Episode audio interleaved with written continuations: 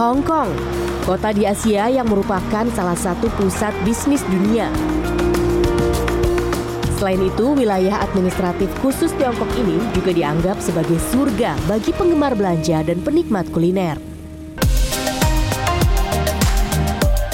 Namun, belum banyak yang mengenal Hong Kong dengan daya tarik seninya. Kemunculan Hong Kong sebagai pusat seni Asia bermula pada tahun 2008 saat digelar Art Hong Kong yang merupakan pameran seni modern dan kontemporer berskala internasional pertama di Hong Kong.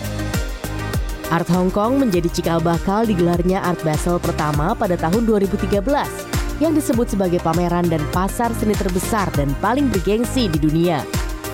Selain Art Basel, Art Central juga hadir sejak tahun 2015. Uh, maybe more in Hong Kong Uh, because of the fact that there is um, more art event for the past few years and it became an art hub.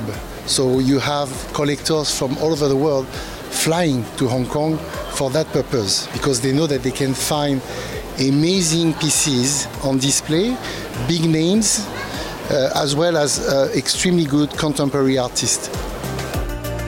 Sejumlah seniman asal Indonesia turut memanfaatkan keberadaan ajang seni kelas dunia ini bukan hanya untuk memamerkan, namun juga menjual karya seni mereka. Semua karya dijual, jadi karya seni. Di sini memang memang untuk ditransaksikan dijual. Iya dijual. Ya, biasanya itu laku. Uh, kemarin tahun uh, terakhir 2017 sebelum pandemi ya kita, kita hampir jual semua karya. Ya lumayan sih penjualan untuk di Hong Kong. Nah ini kebetulan Hong Kong sudah dibuka lagi ya kita, kita coba lagi tahun ini untuk datang ke sini dan pameran lagi. Berkembangnya seni membuat pemerintah Hong Kong gencar membangun beragam fasilitas pendukung. Salah satunya Museum M yang dibuka pada November 2021. Museum M Plus berada di kawasan West Kowloon Cultural District, yaitu sebuah kawasan yang uh, seluas 40 hektar yang memang sengaja didedikasikan sebagai pusat seni dan budaya di kota Hong Kong ini. Selain uh, Museum M Plus, ada sejumlah bangunan, ada belasan bangunan dan ruang terbuka lain yang dimanfaatkan sebagai uh, pusat kegiatan seni dan budaya. Selain itu, uh, juga ada kafe, berbagai kafe dan restoran di sekitar sini. M adalah museum budaya visual global pertama di Asia. Saat saya berkunjung ke sana pada akhir Maret 2023, di West Gallery tengah digelar pameran karya seniman Yayoi Kusama yang berlangsung hingga 14 Mei 2023. Yaya Kusama adalah seorang seniman asal Jepang yang dianggap merepresentasikan ikon seni global dengan karya-karya modern dan kontemporernya.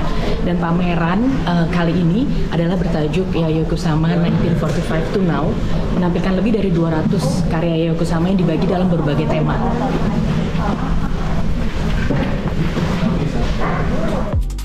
Karya Yayoi Kusama berupa lukisan, gambar, patung, dan instalasi bertemakan infinity, accumulation, death, force of life, biokosmik, dan radical connectivity. Karya Yayoi kerap memikat pengunjung dengan warna-warninya yang cerah.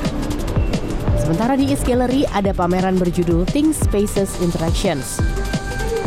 Kalau biasanya lukisan hanya bisa dilihat, eh, lukisan karya Rio Iko Shiro ini justru menawarkan sensasi yang berbeda.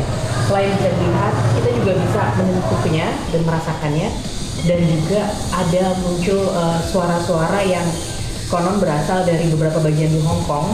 Jadi uh, ada pengalaman yang lebih lengkap ketika kita menyaksikan kita.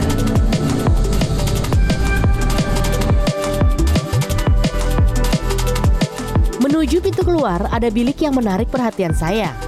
Ternyata di sini kita bisa menulis dan meninggalkan pesan pribadi di dalam amplop.